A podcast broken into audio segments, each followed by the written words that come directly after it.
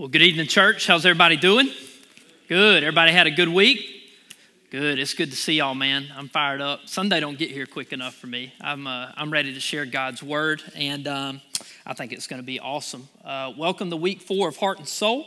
Uh, we're about to finish up our series, and, and like we say, our Heart and Soul material is really what we call our, our, our membership class, except we're not real crazy about that word membership. Um, we, we're not real interested in like a big long list of people that, that come and sit.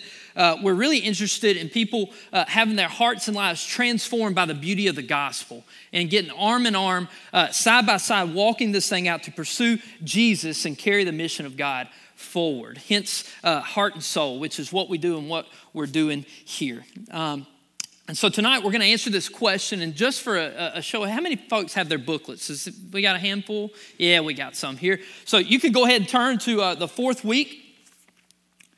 And the question we're going to answer tonight is, why do I need to be involved in the local church? Like, why? And so I want to ask you a question right now, and I want you to think on it. Really think on it a second.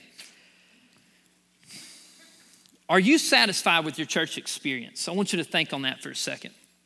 And, and I want to share a little bit about my week and just uh, kind of what God showed me this week. Um, is have you ever gotten in, in, into kind of a rut, like you, maybe you're walking through your job, or maybe you're just kind of doing life, and you kind of forget what really stirs you up, why you even started doing it in the first place? Maybe even it's a hobby, something like that. Maybe you get into it and you really, really, um, you spend a lot of time thinking about it, and you, you're doing it.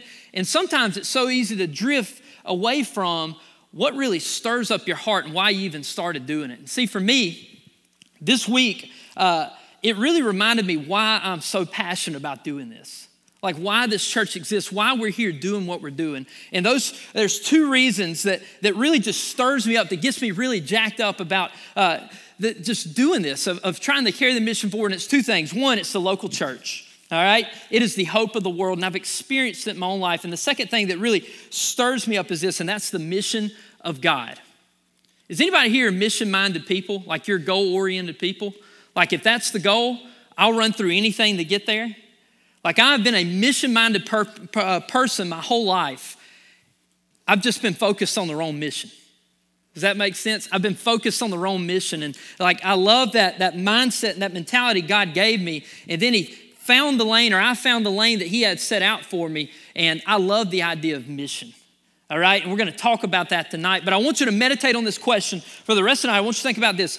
Am I satisfied? Like, when you're alone with God and you read the Bible and you think about your church experience, are you satisfied with your church experience? And I want to talk about that and just share kind of some thoughts and some observations. I'll go ahead and tell you, I'm going to be quick. We've got a lot to cover in a little bit of time, um, but I'm going to go through as quick as I can. But I want you to think about this and think about that. Is I got to a place in my life where one of two things: either there was more to experience in the church, or the Bible wasn't true. Hear that one more time.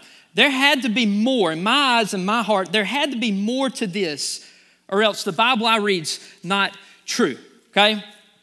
Like, there's got to be more. Like, I can remember going to church and this thing started happening and I didn't really want to go, and I kind of got drug in there, and then, you know, Farmer John's got drool on him about three quarters of the way through, right? You know what I mean? And then Bobby's up there, you know, doing his doing his nods. Y'all know what I'm talking about, right? And like, it's just this, this thing that's going on, and I'm not blaming the church at all. It had more to do with me than the church, but there was just kind of these, these things going on. It was like this monotony, you know? Like, you show up and you do it, and then you leave, and then you do it, and then you leave, and then there's something comes up and you don't do it because there's something else came up, but I felt kind of bad, like I need to go, and I go back, right? And I asked myself, I'm like, is this, is this what it is?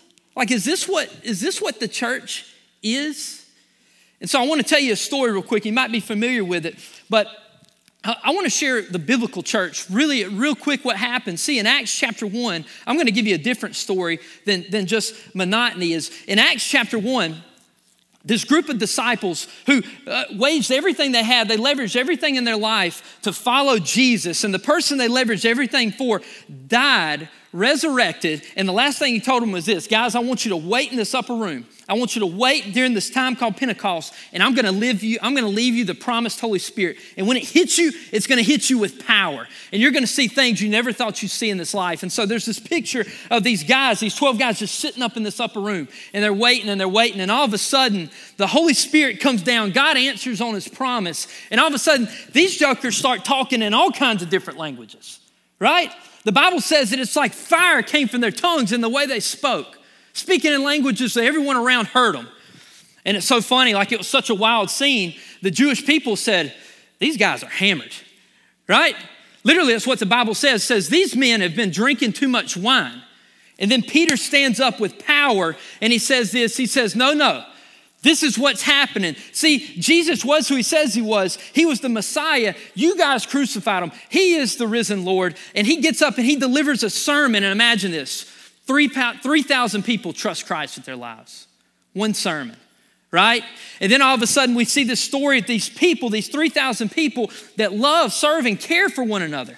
Like they sell their possessions. Anybody got a nice big screen T V? Anybody in here? I'm a big football fan. Like I, I think about possessions I own that I really love. Like they're selling those big screens to take care of people in the community. And they're loving one another, and they gather frequently, and they gather in homes, and they love each other, and they talk about the Word of God, and they serve the community. And people in the community look in and say, whatever they're doing, I want to be a part of it, all right? And so what happened is their influence began to grow, and it grew, and it grew, and it grew, and it grew. And all of a sudden, the religious people in the community are like, what are they doing? They were jealous that the, the, the church was growing and it was stealing some of their influence, that no longer were they getting to tell people what to do, but the people were following Jesus. And then we see this period where they begin to be persecuted. Like God, um, they're following Jesus, and this crazy persecution happens. Like the, the religious people start coming and trying to stop the church, okay? And then something crazy happens. Stephen, one of the disciples, one of the people following Jesus, gets up, all right? And he stands in front of these people and he preaches to them in faith, knowing his life's on the line, preaches to these people in faith. And it says that the religious people were so, they were so angry. It says literally they gnashed their teeth at him, right? I don't even know what that looks like. I can't even do it. I would do it, but y'all laugh at me, right? Like they're gnashing his teeth, all right? And all of a sudden, they start stoning him. Okay, imagine that. Like he's about to lose his life in the worst way possible. And the Bible says this. It says, for the sake of the church, he, he's taking these stones and he's looking up at God, and he sees Jesus at the right hand of the Father. Listen to his last words. Y'all think about this for a second. Stephen says this, says, God, they don't know what they're doing. Lord, forgive them. If they knew, if they could see what I'm seeing right now, they wouldn't do it. God, forgive them. And could you imagine them? I just think about like this Braveheart moment. Like for the sake of the church, he's taking rocks and he's about to die. And it's got just this great power of, man, I'm about to come see you, Jesus. Like, I'm about to come see you. And they thought they were going to crush the movement of the church. But guess what happened? After Stephen dies, the disciples spread throughout the Roman Empire. And all of a sudden, this movement that started in Jerusalem with about three thousand people spreads to the end of the earth. And people go into homes and they have great power. They heal people. They preach the gospel. Lives are saved. A guy, a guy comes out of a tomb that has an evil spirit. The evil spirit leaves them. And all these crazy things happen. All of a sudden, this movement spreads. And did you know today that two point three billion people claim the name of Jesus, right? Does that sound like your church experience? Think about that for a second. Does that sound like your church experience? If you have your Bibles, turn to Matthew chapter sixteen, eighteen, verse eighteen real quick.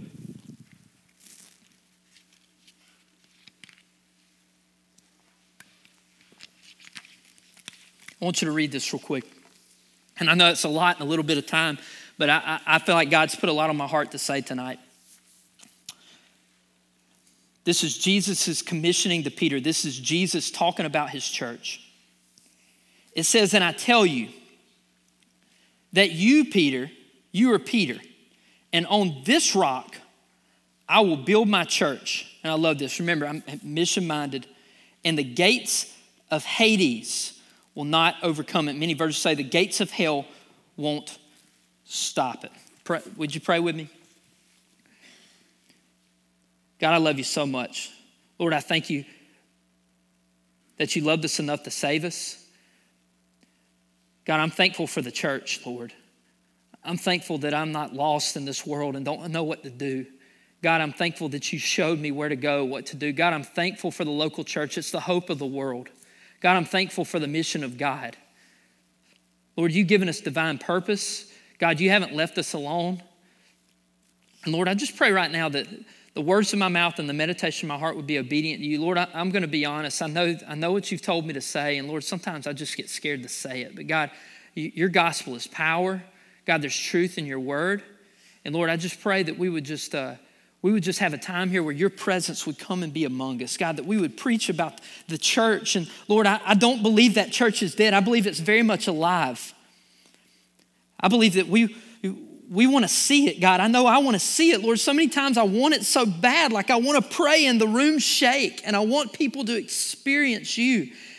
And I want to preach to the skeptic that came in tonight that's unsure if you're, you're who you say you are, if Jesus is the real thing, or maybe there's lives that are falling apart, God, that there's no hope, that there's endless situations, there's secret sin, there's things going on that no one in the world knows about. And God, I just pray right now that you would just speak in a powerful way. Lord, I pray that I would exit the stage, and God, it would just be your spirit just speaking through us, and God, just being with us right now. So God, I just pray over this message. I pray over this time. God, I pray that you would just move in a mighty way, Lord. We love you. In thy name, amen. Amen. So as you think about that and you think about your experience with the church, wouldn't you categorize that God's church, that's the unstoppable church, right? Like the enemy, what the enemy meant to crush it, when Peter dies, the, the disciples spread all throughout the Roman Empire. And a few years later, several years later, Christianity becomes the official religion of Rome. And like, it's just this unstoppable movement. It seemed like the more they tried to stop it, the more it flourished, right? And so I began to think about our church, the American church. We're pretty dang stoppable. Wouldn't y'all agree? I'll give you an example. Like, uh, oh, they're changing service time. Like, I'm not going to be round one at old, old times. See y'all, brother. I'm out, right? Oh, man, dang, that preacher left. That dude could preach, man. I think I'm going to ease on somewhere else, or I'm going to ease on out. Man, their band is horrible. Like, why would I go there? Their band's horrible, right? Uh, like, I think about the, the church and how stoppable the American church is, and that uh, I, I wonder why it's like that. Like, why is just a sudden these little changes, like, it stops the movement of God. And here's the thing, and this is why I'd say, if you're taking notes, I'd just write this at the top somewhere. Could it be that as the Americans, we've drifted from the design of the church? We've drifted from the roots of the church. Like we have walked away from the, what the church was designed to be, right? That we focus on the exterior and we haven't focused on the heart of God and what God's heart is for the church. And so my hope and prayer is tonight that we would look and see what God's designed the church to be, and that we would uh, ask ourselves, why am I not experiencing church, this same church that the Bible talks about? Like, why am I not experiencing this thing? And I pray that God would uncover that for us, and we would see him do uh, an incredible thing in this place tonight, okay? So if you got your booklets, you can go ahead and turn real quick, and uh, I'm going to go through uh, kind of quickly, and we're going to look and see uh, what God would have to tell us about the local church. One is this, and hear this, the church is not a building. Blank number one, the church is not a building. It's not a service.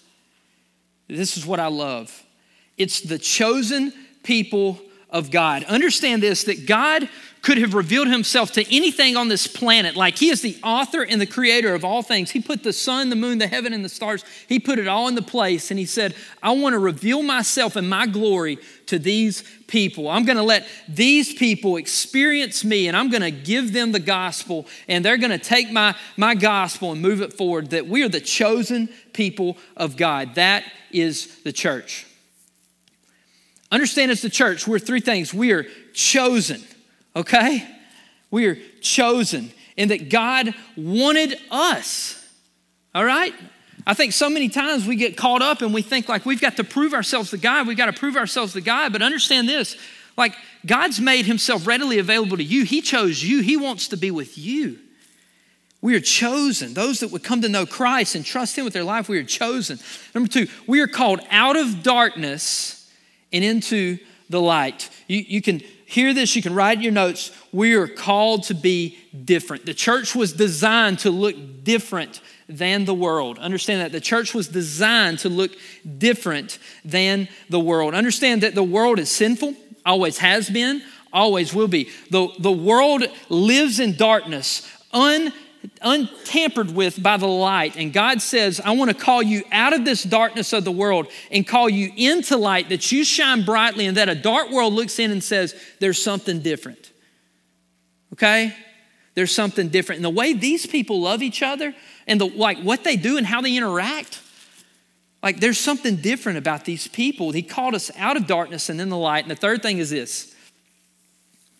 He gave us purpose. We have a purpose, and that purpose is this, to make Christ known, to make Christ known. First Peter two, nine and ten says this. It says that you may proclaim the excellencies of him who called you out of darkness and into his marvelous light. He tells us right there what our purpose is as the church is to walk in light. He called us out of darkness into light, and it's to make Christ known in our actions, word, deed, hearts, prayer. That's what our purpose is here as the church, okay? And understand, you can fill this in. As the believer, it's absolutely necessary to be a part of the local church, and we're going to talk about why. It's absolutely necessary to be part of the local church. As a believer, we must see three things. The church is important to God. First blank, the church is important to God. Number two, the church is important to us. And number three, the church is important to the world.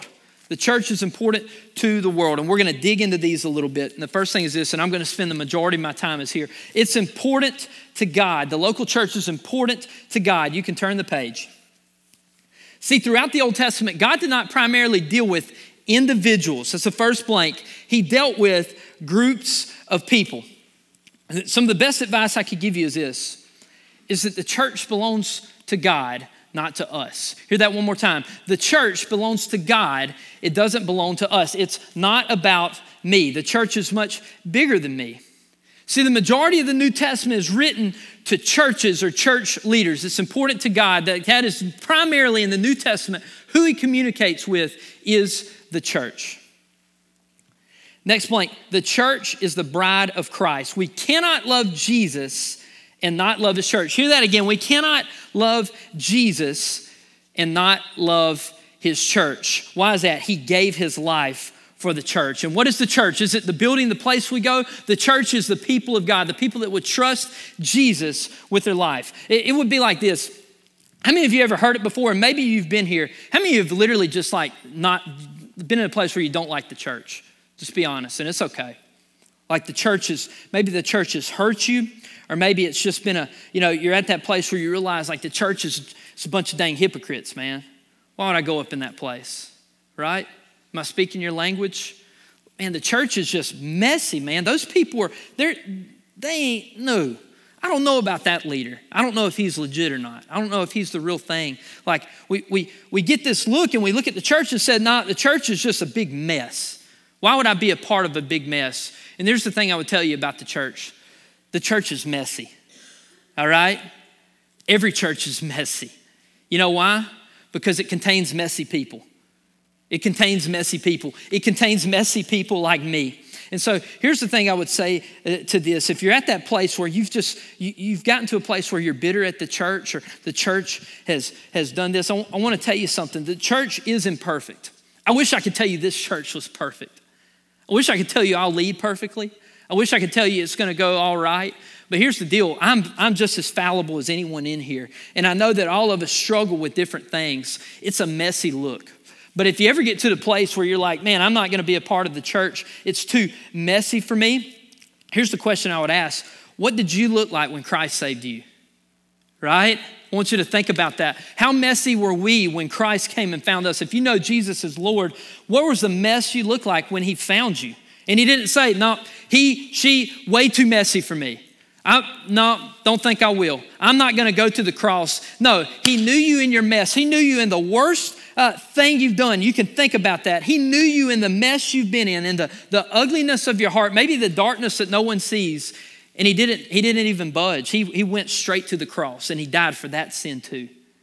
How messy were me? How messy were we when Christ died for us?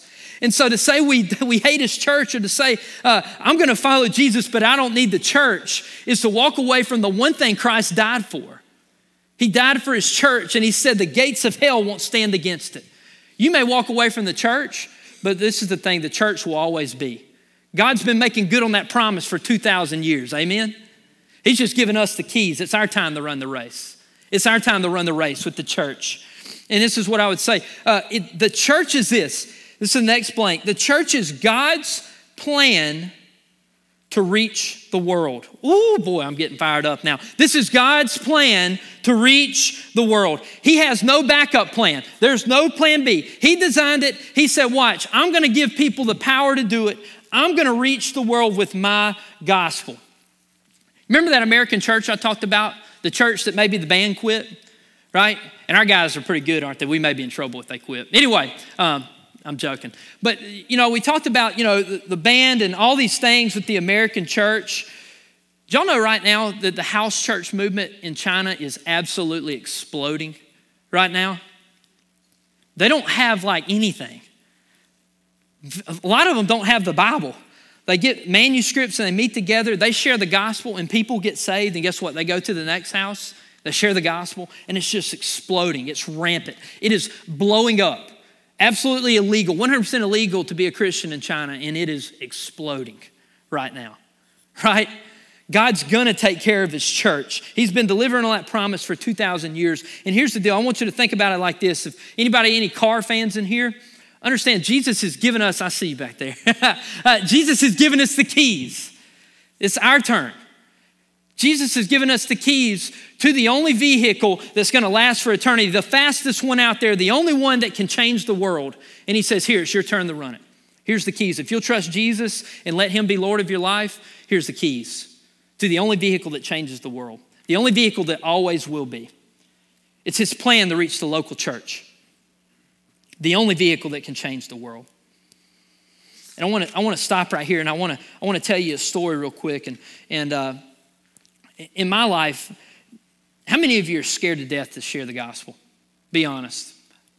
This is the last thing I ever thought I'd do with my life. I'm going to be flat honest with you. I thought I would always be in this comfortable little bubble where I go to church, uh, maybe live like a Christian. Uh, this would kind of be my life, and that would kind of be it. Like I, you know, I'd be a good dude, okay? And then God started prompting me to, to take steps out of my comfort zone and to carry out the mission of God, to actually get out of my bubble and, and, and take steps to be a part of the mission of God, to not say, well, that's an awesome thing the gospel's going forward in China. Well, that's an awesome thing that church is re- reaching people. That's an awesome thing that he's leading a small group. Look, God said, I'm talking to you, brother. I'm talking to you. And so what started happening is God prompted me and I stepped outside my bubble, outside of my comfort zone for the mission of God. God started changing my heart through obedience. And what I started to understand is he started changing people's lives around me because of my obedience. And one thing I'd like for you to write down in the notes, and I don't know if this will make sense or not. God's power lives in the fringes. Write that down. I'm going to explain that in a minute. God's power lives in the fringes. And if you've gotten to a place where church seems like it's just showing up, and you don't experience God, his presence and his power, there's a good chance you're not carrying out his mission. Hear that again. Not getting involved in his mission, and that God's power and presence lives on the fringes, and that every time, like when the prophet Elisha, uh, God rained fire down from heaven, like he was carrying out the mission of God. Against the, the prophets of Baal, he was carrying out the mission of God. But when, um, when, the, when the apostles, like when Peter was broken out of prison, he was preaching the gospel, uh, carrying out the mission of God. He was out on the fringes. He didn't stay in Jerusalem. Like if the gospel stayed in Jerusalem, it would have died. It would have never got to you and I. But what happened is people started taking steps outside of their comfort zone and trusting Jesus and started sharing the gospel with people, and God and gave them power to do it.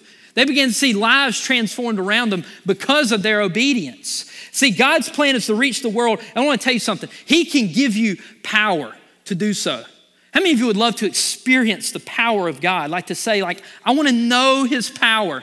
Like when I hear people talk about God spoke to them, I want to know what it means to be in the presence of God.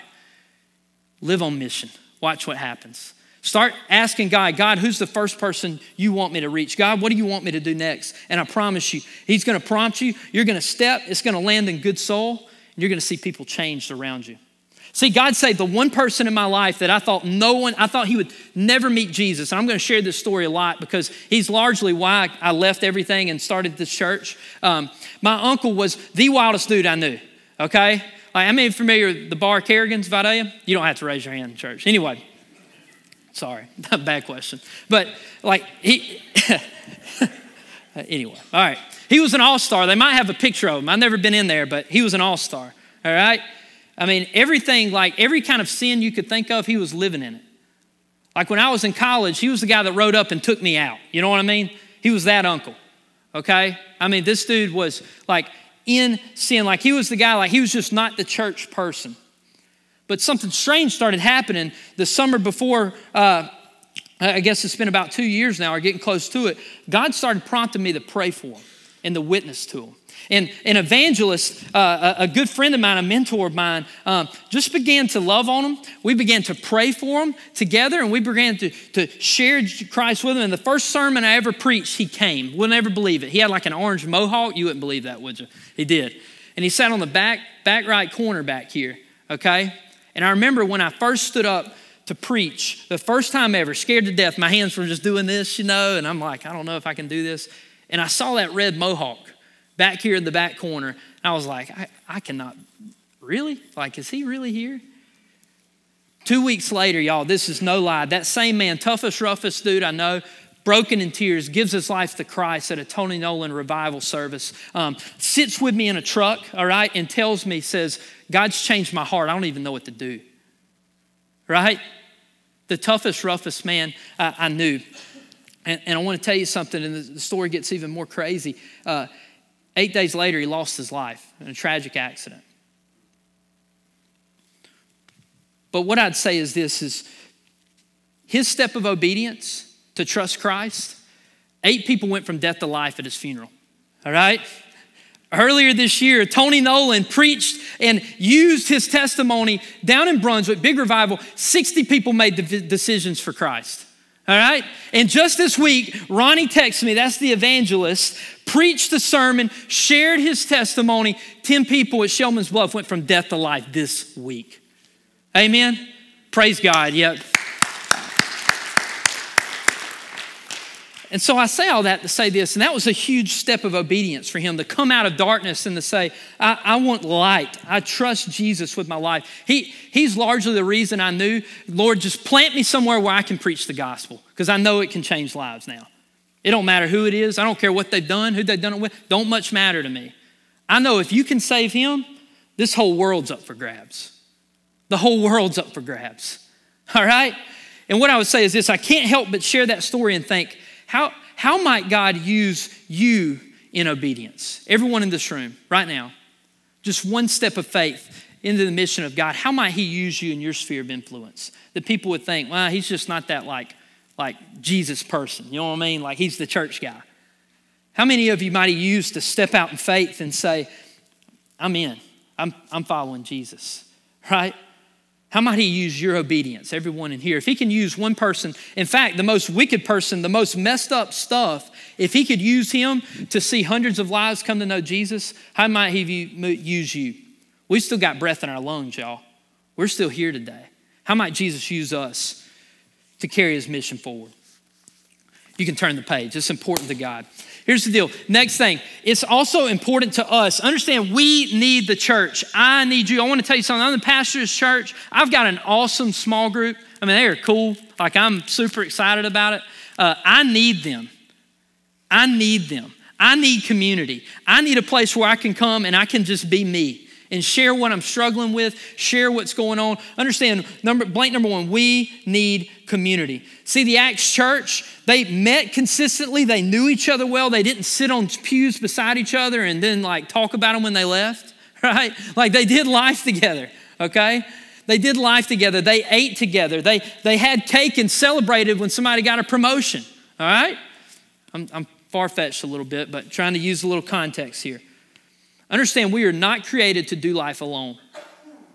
We're not created to do life alone. We're meant to do it with people. And community provides this. A, fellowship.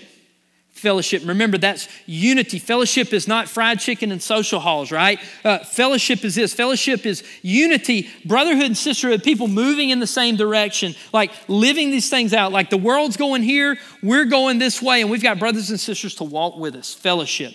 B is this, encouragement. We all need encouragement. When my uncle passed, I'll never forget it. Talk about encouragement. My entire small group came to the visitation, right? Some of them was scrubs. They got off work early so they could be there to support me. I, I can't tell you what that meant to me. We all need encouragement. I thrive in an encouraging environment.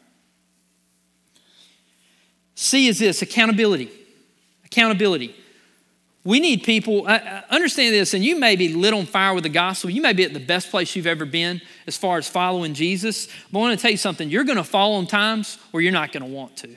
Okay? That's everybody in this room. And we've got to surround ourselves with people that want to help us walk out a relationship with Jesus worse than we want to, right? Like people that will hold us accountable, not because they're trying to get us to do something, but rather they love us enough to help us walk this thing out, to keep us accountable.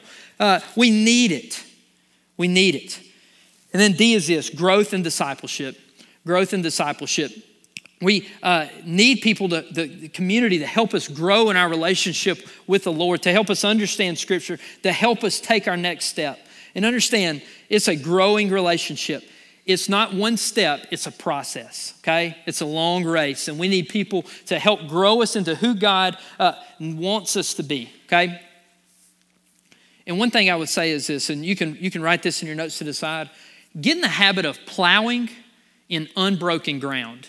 Hear that again. The Bible, when it talks about spiritual growth and discipleship, it almost always uses an agricultural example, okay? Now tell me this, how boring is it to get and plow like the same row all day long? Like if you got up and literally, like it would almost be, we got any runners in here? I'm not gonna see you on the track, but anybody? All right, good, I knew I loved this church. Okay, nobody runs. But it would be like running the same mile your whole life. Every day you get up and run, you run the same laps. That would be terrible, right? Understand this, that we weren't meant to trust Jesus and then like just sit. Plow an unbroken ground. Continue to grow in your relationship with the Lord. Run a different path. Continue to let God stretch you and grow you. That's what's exciting, is not just sitting where we're at, but wondering, man, I wonder who God's gonna have me to be. Like what will it look like when I get to the end, right? And not sit and get bored in this monotony of just like sitting there, hanging out. Okay, so plow an unbroken ground. You can turn the page. I'm going to run, run through real quick. We can get it all in. Community allows us to tangibly experience the love of God. Like we have faith in God. Like, you know, we, we don't see him tangibly, like what he looks like. We won't see him till we get to heaven, but we experience him by the believers around us, okay? Like we experience him by the believers around us. It says in Colossians three, bearing with one another, all right? Bearing with one another, we do it together. We experience God with other people, okay? Community is experienced through connect groups. And here's the deal. We pray that we continue to grow and we reach people, but how we make a big church feel small is through connect groups, a small group of people that we can plug in and do life with, okay? We love on each other. We serve one another. We cry together when someone hurts. When someone is going through a rough time, like we go and we help them. And when someone messes up, we forgive them and we love each other and we do life together. Number two is this, it forces us to deal with our selfishness. It forces us to deal with our selfishness. And I've said this a hundred times. You know how many days I wake up selfish? Every single one of them, right? We all struggle with wanting to do what we want to do. But see, being a part of the local church forces us to deal with our selfishness. See, the church forces us to be something, be a part of something bigger than ourselves. And I would write this in the notes. The most miserable life is one that's all about me, right? The most miserable life is one that's all about me. And see, what the church does is it consistently puts God in front of the line and say, no, it's about him. It's about his kingdom. And that's the last blank down there. Investing in the local church, like being heart and soul with the church, forces us to be about advancing the kingdom, not our own initiatives, all right? It forces us to be about advancing God's kingdom and not being all about me, which leads to misery, I promise, okay? Not about me, but about God. Here's a few covenant reminders as we move forward. One, we serve the local church because it reminds us that the church is bigger than one person. Number two, we submit to the leadership of the local church because it's a reflection of our submission to Christ. Three, we give because it exemplifies that Christ is first in our lives. You can turn the page.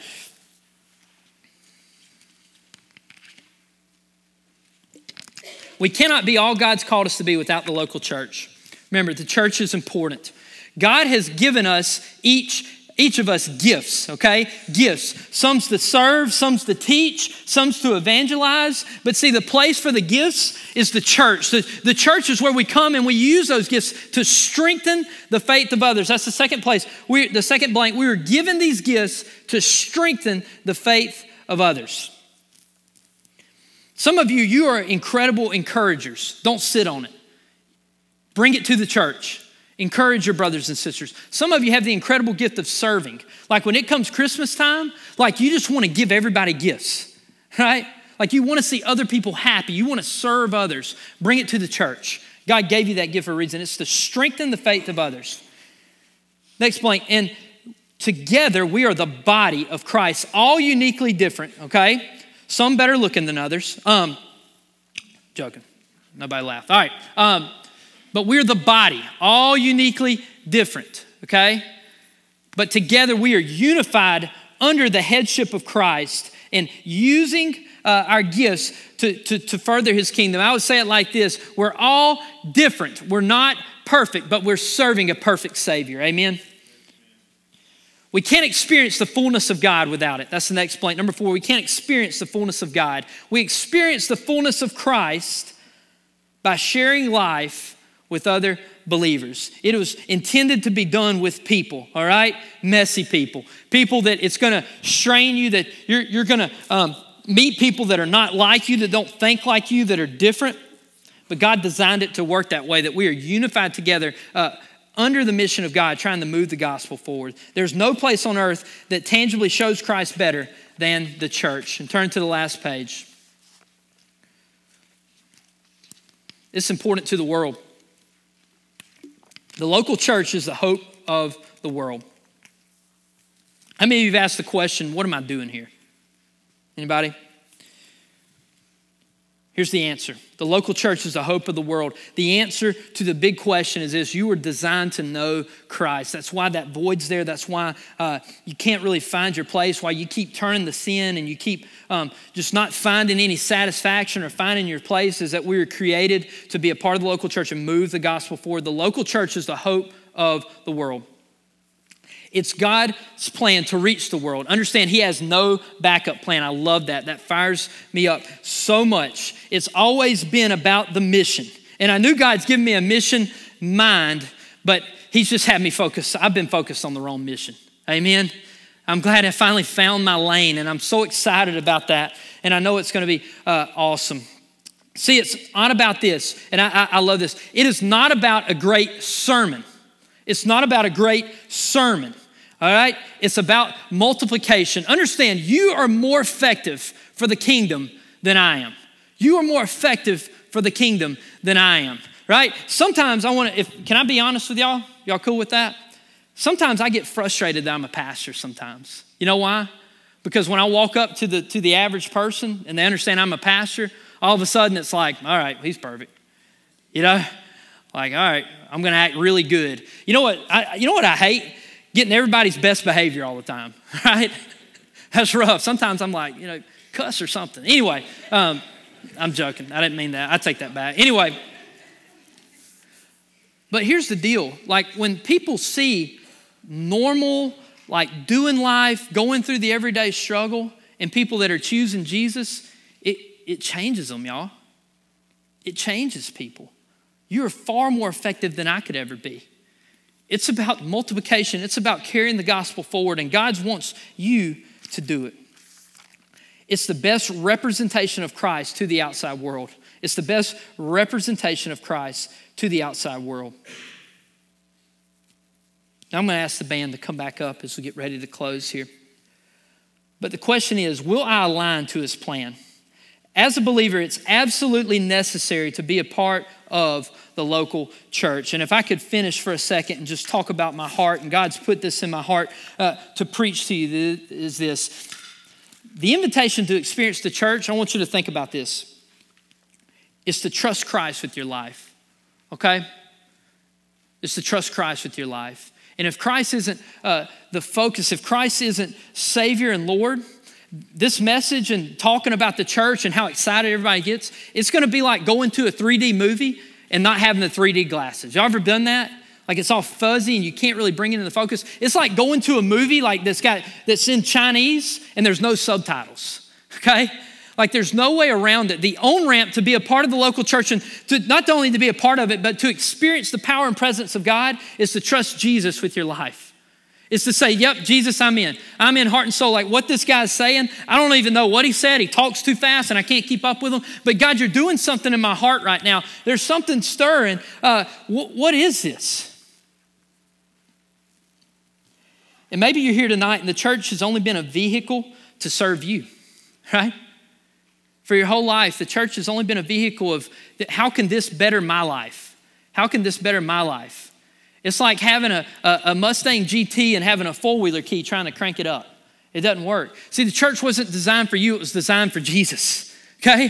He died for it. And our on-ramp is to step in and say, yep, I trust Christ with my life. I want to know Jesus is Lord. He is who he says he is. God, change my life. I want to be a part of this church. I want to be a part of what you're doing. God, uh, change my life. And see, here at our church, we believe God's given us a tremendous vision. We believe that he's commissioned us all over Southeast Georgia and to the ends of the earth to reach ten thousand people for the gospel, all right? And here's the deal, for that to happen, it takes people. It takes people that are heart and soul with the mission of God that say, this is it, like this is what I want. Uh, this is, I want to reach people. I want to be on board with the mission of God. And this is where God's called me to serve. And here's the thing, as we get ready to finish in song, if you've been through heart and soul and, and you just know this is where God's calling you to serve, if you've been a part of us for any length of time and you know this is your church, we want to give you that time to respond. Some of you have been here from the beginning. You know where this church started? In Robert Tanner's basement with a bunch of people that were just full of faith, believing God could do something. Three families picked up, we picked up our lives in Toombs County. We left our jobs and we said, God's calling us to plant the gospel right here in Dublin. We don't know what it's gonna look like. We don't have a building. We don't have a band. We don't have a, we, we, we don't have a youth pastor. We don't have anything.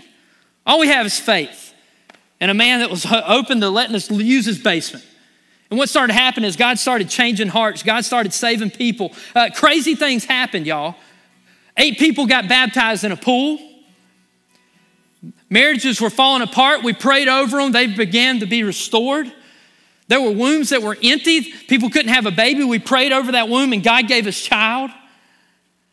See, God's presence are on the fringes. He wants to move the gospel forward and he's already started doing it. Before we ever had a band, before we ever had a place to meet, God started moving in this church. And I believe he's just getting started, y'all. I believe it. I know that God wants to do more than we could ever see. See, here at our church, we've made a habit of this. We're praying just like uh, Ephesians says, we're praying for things that only God could take credit for. We believe that he can do exceedingly and abundantly more than we could ever see or imagine. We believe that. And so tonight, we want to give you a chance to respond. If you know God's calling you for this to be your church home and you want to be heart and soul with God and heart and soul with the mission of God here specifically at Connection Church, and maybe you've been in Robert's basement and you've already seen all this stuff happen. Maybe you're one of the originals. I want you to come and uh, just sign this covenant. And if you're here tonight, I don't care if it's your first time here and you just know this is where I'm called to be. We want to give you a chance to sign because we believe the signatures on this right here, the signatures on this banner, this is going to be the pillar of something incredible. We believe this is going to be the pillar of God doing something Dublin's never seen before. We believe this is going to be the pillar of us taking ground back for the gospel, of stepping uh, out of darkness and in the light and beginning to have a community that just spreads throughout this county, that people are real and intentional about their relationship with the Lord. We believe this will be the pillar, y'all. We're praying for it. We hang everything on it, that Christ is who he says he is. So right now, as we get ready to go and the band's gonna play a song for us, I just want you to pray with me. Bow your heads. God, we love you so much. Lord, thank you for your church. God, thank you that you went to the cross knowing me and my sin. God, knowing that I, I knowing my insecurities. God, calling me to do this, knowing that I have no power to do so. But God, this is what I know. The Holy Spirit in me is powerful. It knows no end. It knows no limits. God, I know you can do exceedingly abundantly more than we could ever hope for or imagine. God, right now, before we finish, if there's anyone here that knows that you're speaking to them, that they want to trust Christ with their life, I'm just going to ask now, would you raise your hand? We'd like to pray with you before we go. Is that anyone here?